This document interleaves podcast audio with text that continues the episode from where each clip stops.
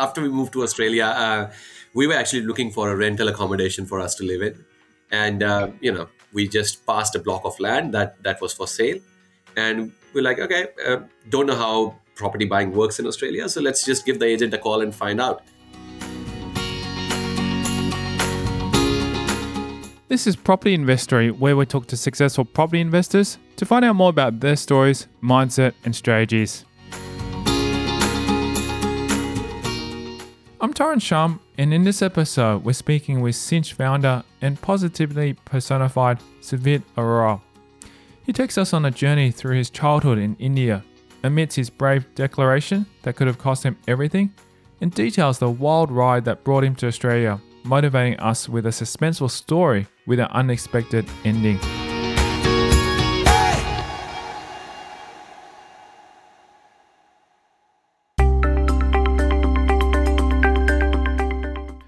Arora's tale is a colourful one, beginning in the Indian city and taking detours through Hong Kong and London before settling down in Australia. He's been in the property investment space for around 10 years and reinventing the art of financial lending when he founded Cinch, a mortgage broking business based in Melbourne. Previously, I've, I've, I've been an educator. Um, so I used to be I used to be an analytics teacher, and then um, I went into investment banking. So I've worked with UBS in Hong Kong. I've worked with JP Morgan in London. I've done my MBA in finance from from the UK as well. Um, and then uh, uh, to settle down with family, we moved to Australia, and that's where you know the the property journey and and my own business started, so to speak. Um, and yeah, it, it was it was basically a natural progression, combining my my experience in the education sector, the finance and investment banking strat- uh, sector, and also a bit of strategy consulting that I had done in my previous life. So all of that has been brought in together to build this space um, with with the business where you know not only am I growing my own property portfolio, but I'm helping others achieve that property dream in Australia as well. A typical day for Arora involves handling a ton of calls, up to 220 per day. This works out well for him as he loves connecting with others and discussing their property journeys. It's basically just, you know, talking to different people, um, trying and understand what they want to achieve in, in their property journey, and then how we can strategize and help them get there faster. Um, and and that's that's what my day to day looks like. Just just talking to a lot of people, and also then obviously coordinating with my team um, uh, that who are absolutely excellent at what they do and just putting things together for each and every client of ours and making sure we give them really good customer service as well. He remembers how he felt when COVID first arrived, bringing forecasts of doom and gloom to property investors around the country. As we all came to see, everything turned upside down. When the pandemic started, obviously there were a lot of experts talking about, you know, any anywhere between 25 to 30% fall in property prices. Um, and then about eight months later, those same uh, experts had done a complete U-turn and said, "Now we, we expect property prices to go up by twenty to thirty percent." No, that one's true. That one is true. Not the plummet, but the up is true. yeah, yeah, exactly. And and and and and I think just like you know, um, not many people are sure about how this pandemic is going to pan out. Uh, you know, everyone's been you know playing it as as things come and and uh, you know just trying to maneuver around it and and find the best possible way they can and guessing so to speak in most cases they're not i think the same has been true for the property market during this period as well. Um, it's been anybody's guess um, uh, especially as i pointed out i mean those there were a lot of experts who pointed at, at a downward spiral and then it actually went up and then they changed tack. and you know over the last six months now we've seen a bit of you know stability coming back into the market on the back of some rate increases and and you know different moves that are being taken by the banks. So yeah it's it's been a roller coaster so to speak. Uh, but yeah it's been keeping us on our toes keeping us busy and as you said you know january which typically is a is a is a quiet month has been quite um, busy as well stepping back further Arora reflects on his childhood where he got used to traveling at a young age. Uh, so I grew up grew up in uh, in the north of India, uh, in a well in the state of Punjab, but uh, traveled a lot around a lot because of um, you know the job my dad was in, so we had to travel a bit. But um, he passed away at a at a very young age for me. So I was only 11 when he passed away, and after that we moved to Chandigarh. Um, that's where I did all my schooling. I went to college. Um, basically, you know, grew up in that city, and that's where my first job and my first business also was. Um, uh, I started my first business as a 17 year old, uh, uh, straight straight out of school. So I did that for a few years uh, while you know attending uni as well as uh, doing some uh, uh, work as, a, as an educator side by side. Um, and then, you know, my journey took me to, to uh, Hong Kong from there to join UBS Investment Bank. So, so yeah, life's, life's been interesting. His entrepreneurial flame was ignited by his maternal uncle, another young businessman who took Arora under his wing. So, mom and dad were always, um, you know, um, so as we call them, you know, PAYG employees. So so they they they were not very much into entrepreneurship. I've actually t- taken all my um, motivation and inspiration from my maternal uncle, actually, who just like me, who uh, he he basically got into business at the age of 16. Um, and he's just done really well for himself and, and he's been my role model throughout my life everything i do um, i always think of how he would do it um, and I just try to you know uh, keep that in my mind and follow in his foot, footsteps. Um, so he's been a big inspiration, and uh, you know um, that's I think I saw that spark in him, and they were always even when I was a young child. Um, there were always comparisons made between him and me because we, we age wise we are only like 14 years apart so so um, and uh, everyone always said you know uh, I'm, I'm just a replica of him from a very young age so i guess um, you know that that uh, that kind of nature uh, is uh, is what helped me um, you know mold myself into someone I am today. Um, and uh, you know I just I just hope that I've been able to do justice to you know his legacy so to speak and uh, you know continue to build on that. He's a he's a very very successful industrialist in India. Um, he has um, over uh, 1000 people employed under him and and he manages um, a very big um, manufacturing business in India. Um, and, and he's he's doing some international expansions as well. So um, you know, I'm just trying to, as I said, follow in his footsteps and, and learn from him. I still learn from him. I still uh, talk to him occasionally about um, what what I'm doing and what my plans are. And even though you know um, he he tries not to, but anything he says i pick on it and you know i'm able to learn something out of it as well uh, and just take that guidance from him even though he, he might not even know about it but i'm always listening and and taking cues from him and, and following that. Another role model in arora's life is his school principal. From his time at st stephen's school in india aurora and his classmates still keep in touch with him and each other proving social media can certainly have its benefits. School time was really fun. Um, uh, I, I, have uh, quite a few memories of, uh, you know, when when I was at boarding school initially, and then then, then I started uh, when, when I moved to Chandigarh and went to St. Stephen's School in Chandigarh. Um, one of the guiding lights that that pretty much every child in that school had was our, our school principal, who even till date, each and every one of, of us look up to. His name is Mr. Harold Kawa. Um, and, uh, you know, even now, anytime we go back to India, we, we make sure we go and visit him. If it's his birthday, everyone still wishes him. So he holds the utmost respect in each and everyone's hearts. He's, he's touched so many lives.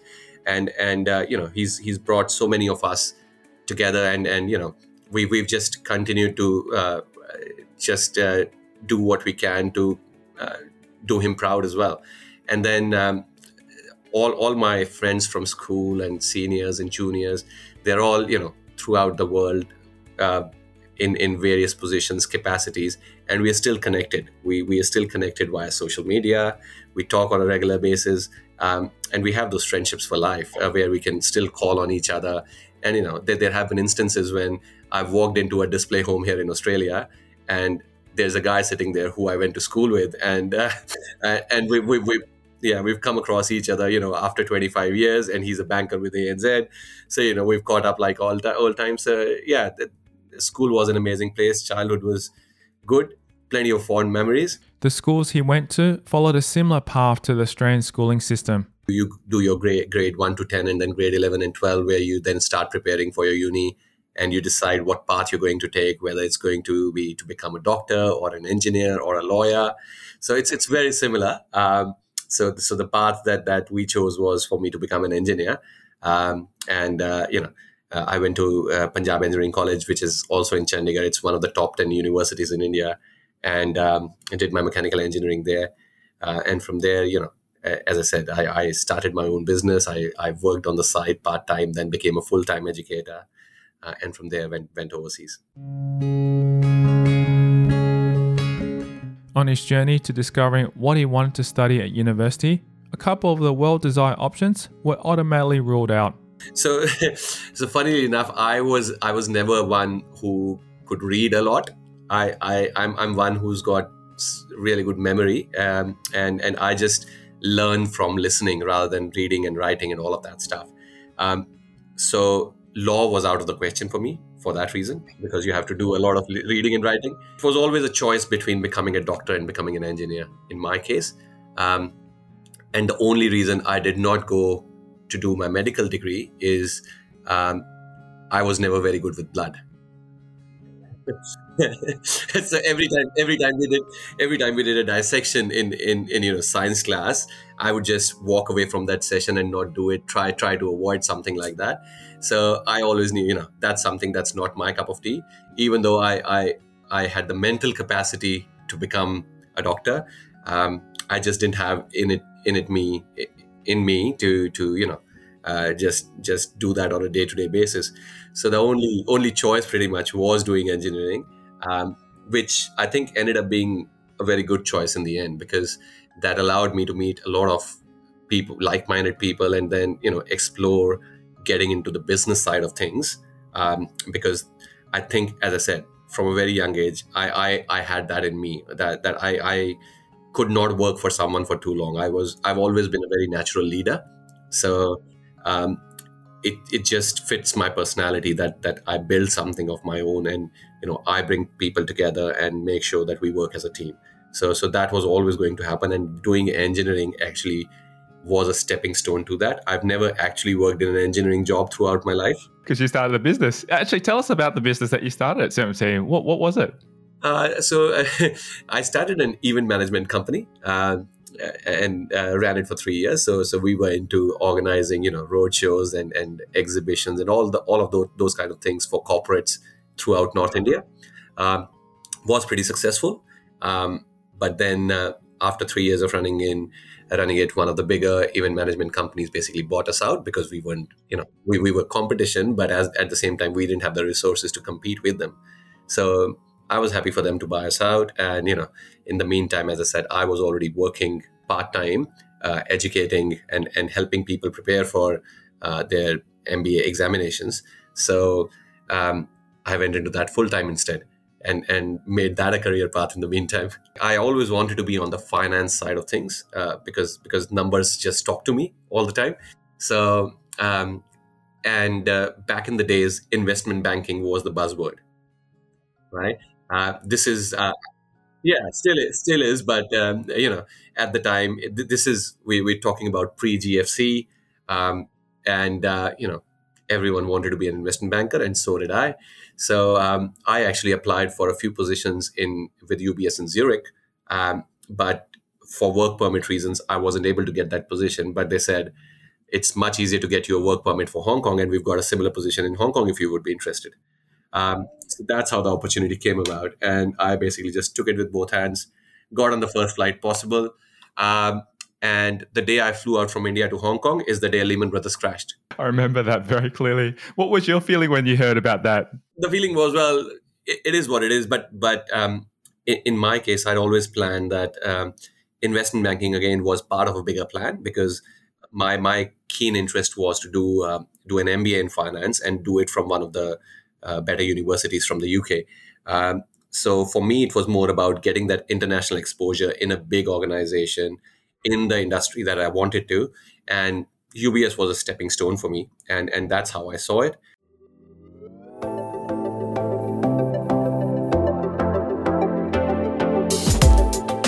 Coming up after the break, Arora reveals the bold declaration he made, risking it all. I still remember the first, my first day at UBS. We had a team lunch uh, to to welcome me into the team, and we went out. And my boss asks me, you know, so what's what's your plan for the future? What, what do you, where do you see yourself in one, two, three years from now? He shows how he didn't get to where he is today without a lot of grit and determination. I still remember the day, it was New Year's Eve, and I was in the hospital, and the doctor comes up to me and says, I'm sorry, but you'll never be able to walk again. He continues his shocking stories with the tale of how he purchased his first block of land in Australia. After we moved to Australia, uh, we were actually looking for a rental accommodation for us to live in. And, uh, you know, we just passed a block of land that, that was for sale. And we're like, okay, uh, don't know how property buying works in Australia. So let's just give the agent a call and find out. And that's next. I'm Tyron Shum, and you're listening to Property Investory.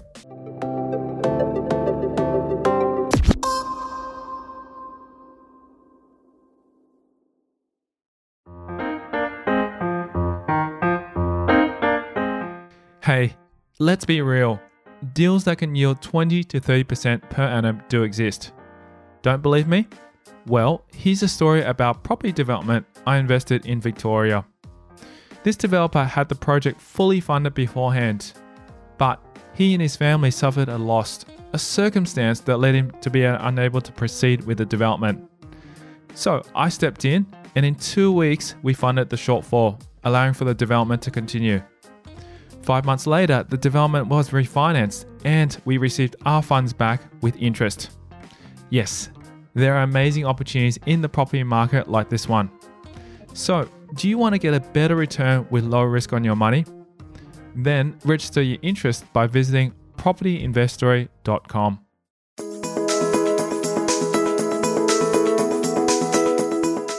Boldly going where no man has gone before, Arora went with the honesty is always best policy. But did it pay off? I still remember the first, my first day at UBS we had a team lunch uh, to to welcome me into the team, and we went out. And my boss asks me, you know, so what's what's your plan for the future? What, what do you, where do you see yourself in one, two, three years from now?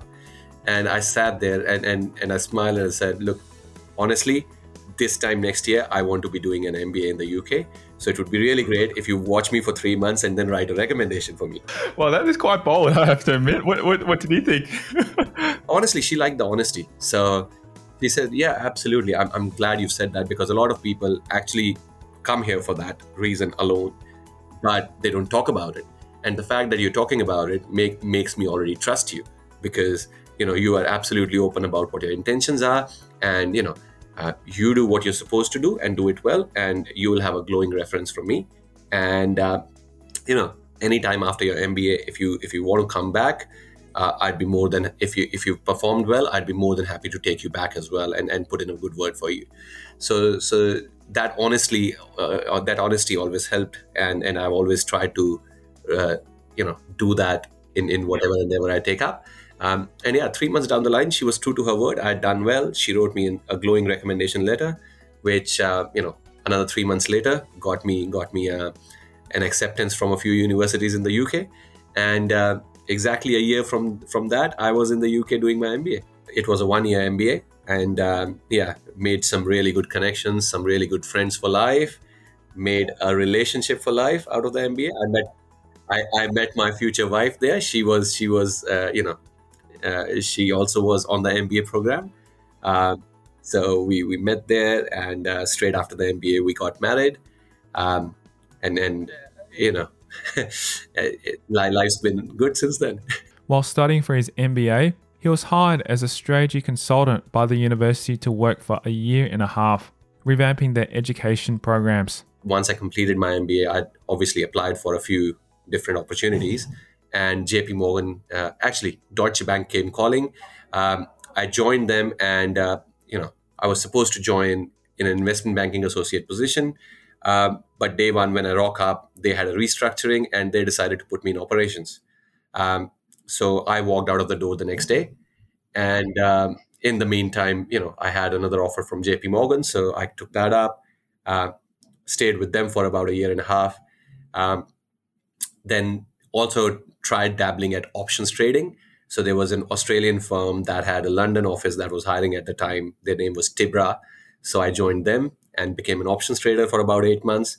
Um, and in that time, um, you know, we found out that my wife, who was working for Barclays at the time, was pregnant, and uh, you know, we'd all, all, all always spoken about as soon as we have to start a family, we'll move to Australia because she she she was born and brought up in Australia. She's an Australian citizen, so that's where we took the call. You know, we're we're resigning and and starting our move to Australia. And in 2013, we moved here. The lack of work life balance was one thing when he was younger, but a shocking event shook up his mindset. That's the thing about uh, investment banking there's work and there's no life. uh, and that's why it's, it's, a, it's, it's a lifestyle you can afford when you, when you are single or when you're you know, a young married couple. Um, but I personally think once you once you have kids, uh, if you do want to spend time, quality time with them, then something has to give, and that's where um, you know it it wasn't actually a, um, a planned decision. So when we moved to australia the plan was still to continue with investment banking. But then you know life throws different things at you and and those cause you to change your plans. So after we moved to australia i actually um, ended up having um, a, a life-threatening injury um, and uh, uh, i still remember the day it was new year's eve and i was in the hospital and the doctor comes up to me and says i'm sorry but you'll never be able to walk again um, and and at that time their focus was on saving my my uh, kidneys and my uh, liver because the I, I'd been previously misdiagnosed by another hospital and they'd been treating me with wrong medicines. Um, so that those 15 days were really critical and they focused on saving my organs instead of you know focusing on on on my leg um, and, and, they had just given up and uh, i was told to go for you know rehab and, and do certain things to just try and be able to walk a little bit. Uh, and I still remember coming out of the hospital when we were going home, thinking to myself, my daughter's only six months old. And if I'm not able to walk again, I'll never be able to play with my, my kids. Um, and that sort of acted as a motivation for me to, you know, work hard and, and prove everyone wrong. So for the next 18 months, um, I basically retaught myself to walk and run um, against the against the doctor's advice. Um, and uh, you know, I not not only started walking again, but I started playing cricket again, which has always been a passion.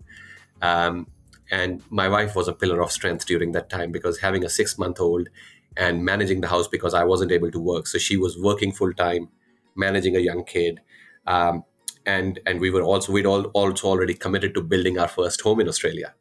So all of that was happening at the same time, uh, which was which was quite stressful. So I took up the opportunity to a do the rehab, but also make sure that you know I'm involved in the day to day construction of the house, um, so that you know I could take some load off of my missus, and that kind of sparked my interest in property as well because I I, I saw the house being built on a day to day basis, and then 18 months down the line, once I was able to walk again and and, and you know get back to life as normal, the time came to decide what I wanted to do next from a work perspective. And that's when, you know, I thought I, I just came through such a challenging experience where I could have lost everything in life and not be able to spend spend any time with the kids. And ha- being being a, father of girls, um, you know, you barely get to spend time with them anyways once they start going to school and they grow up. So that's when my wife was getting an opportunity to start, start working for McKinsey, which would involve a lot of traveling. And we had a chat, and I said, "Look, you do the traveling, and and you do all of that. Don't worry about the kids. What I'll do is I've always wanted to be an entrepreneur, anyways. So I'll start my own business, and I'll also become a stay-at-home dad, and and spend time with the girls. You know, uh, because they will have a natural bond with the mother, anyways. But I will build that bond and have that work-life balance so I'll do the school pickups, the drop offs. I'll I'll read stories to them while my wife was traveling from Monday to Thursday on her on her day job. She she would fly out on a Monday, go overseas, come back on Thursday nights, and I would take care of the girls uh, while managing a growing business. So that's how it all came about, and uh, you know. we we went from uh, you know being being I went from being an investment banker with no work life balance to starting my own and and you know having having a balance that you know has given me that opportunity to have a very close bond with with my family and at the same time have the fulfillment of growing something from scratch His inspiring tale doesn't end there. Determined to get the recognition he deserved, he didn't let the doctors take the credit that didn't belong to them. Look, I went through a lot of therapy. So it was acupuncture, acupressure, chiros, uh, osteos, physios. I did a lot of that. But then at the same time, I did a lot of natural stuff, um, which just involved doing things that felt right. Uh, because I would monitor myself on a day to day basis and see if I was doing a certain thing and that was making me feel better and making me feel me, making my limbs feel a bit more relaxed. Um, i would try and continue doing that even if the doctor said not to because the advice from the doctors always was don't move your limbs too much because you'll do more damage. And um, about 10 months later they went from that to saying you know you don't need another surgery anymore because the the legs healed itself and and you know I, I still remember turn, turning around to them and saying it's not healed itself. It's taken a lot of hard work. Uh, but yeah it has happened. So with arora being a stay-at-home dad in the age of covid what does his jet-setting wife do during the international border closures? She's still at mckinsey. She's now you know at, a, at a senior position. Uh, she still travels. And uh, i still do the same. I still am the stay-at-home dad. Um, I, I work from my office a couple of days a week uh, and then you know um, I work from home the remaining days when they have their activities, etc. Uh, the last couple of years, obviously, uh, a lot of the burden has been shared around the house because my wife has been working from home, so she's taken on a lot of those duties so that I can grow the business more. Um, so, so we we've always worked very well as a team, and and you know, um, I'm I'm forever grateful for having met her. Um, and you know, she's she's she's been the biggest support pillar in my life. Amazing, amazing. Well, it's it's perfect timing because then we can sort of, sort of lead into your property journey because I, I know you said that the first property that you built was your home. Tell us a little bit about how how that came about. After we moved to Australia, uh, we were actually looking for a rental accommodation for us to live in, and uh, you know we just passed a block of land that that was for sale, and we're like, okay, uh, don't know how property buying works in Australia. So let's just give the agent a call and find out. And uh, the agent quoted us a price range of 320 to 350 for the block of land. Um, and we're like, yeah, we we don't have that that kind of money. We don't know whether we'll be able to get a loan. So we just put in a cheeky offer of 280. And and uh, you know we asked him what what needs to be done to put an offer and the agent goes oh you give us a deposit of $500 and you know you put in an offer and we'll see if it gets accepted. We'll we'll take it to the to the vendor. And uh, i still remember walking up to an atm drawing $500 cash going to the uh, to the agent's office giving the $500 cash and saying okay we want to put an offer for $280000 and uh, walking away. And uh, a few hours later we were driving around looking for houses and uh, getting a call from the property agent saying well um, they're saying they already have an offer of 281 so they are not going to accept your offer. And uh, so they called my wife's phone, and my wife told me while I was driving, and I said, "Well, why don't you say 281 100 then?" And uh, straight away the agent laughed, and he said, "No, no, no, that's not going to happen. You'll have to increase your offer substantially." So he said, "Well, we don't, we don't have, we don't even know what we're doing. So the maximum we can think of going up to is 285." Um, he said, "Okay, I'll, I'll go back to the vendors." And a few minutes later, called back saying, "Your offer's been accepted." And, and, this is for a property we, we we we thought we had no chance of buying. We were just mucking around because uh, the listed price was three twenty to three fifty, as I said, um, and we just ended up, uh, you know, we we rocked up in the evening to to our cousin's house, and you know. She, she runs around, comes comes to us and asks, "So how was the property search today? Did you find anything to live in?" And you're like, "No, we didn't find any rental accommodation, but we bought a block of land." What, what her reaction must have been. And uh, you know, next day we walked into a NAB branch and uh, spoke to the banker there and organized a loan for ourselves. And yeah, it started from there. And then we started looking for builders to build the house, and the rest, as they say, is history. And, and that's kind of become my motto for for the business as well, and for our, all our clients. So I always encourage them to ask the question, right? I always tell them if you don't ask, you don't get. So don't think the agent is saying X, Y, Z, so it's not possible, or don't don't think the banks banks are saying you know this is what's what's possible and this isn't if you if you put your mind to it it is possible if there's a problem, there will be a solution, right? Um, that's why my, official title in my business is Chief Solutions Officer. so, so you come to me with a problem and leave it with me, and I'll find the solution for you, right? Um, because because that's that's what you have to do. You you you have to work around and and find a feasible solution to whatever whatever life throws at you. And um, if you don't ask the question to the to the agent, for example, you're not going to get get an honest answer. So so be frank about what your circumstances are and put your best foot forward. And if it happens, it happens. Otherwise, there's something better in store for you.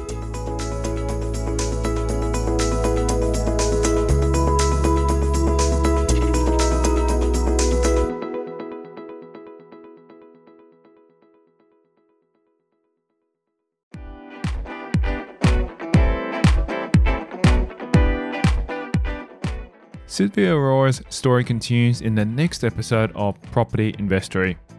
He shares how one long lineup in an early morning queue changed everything.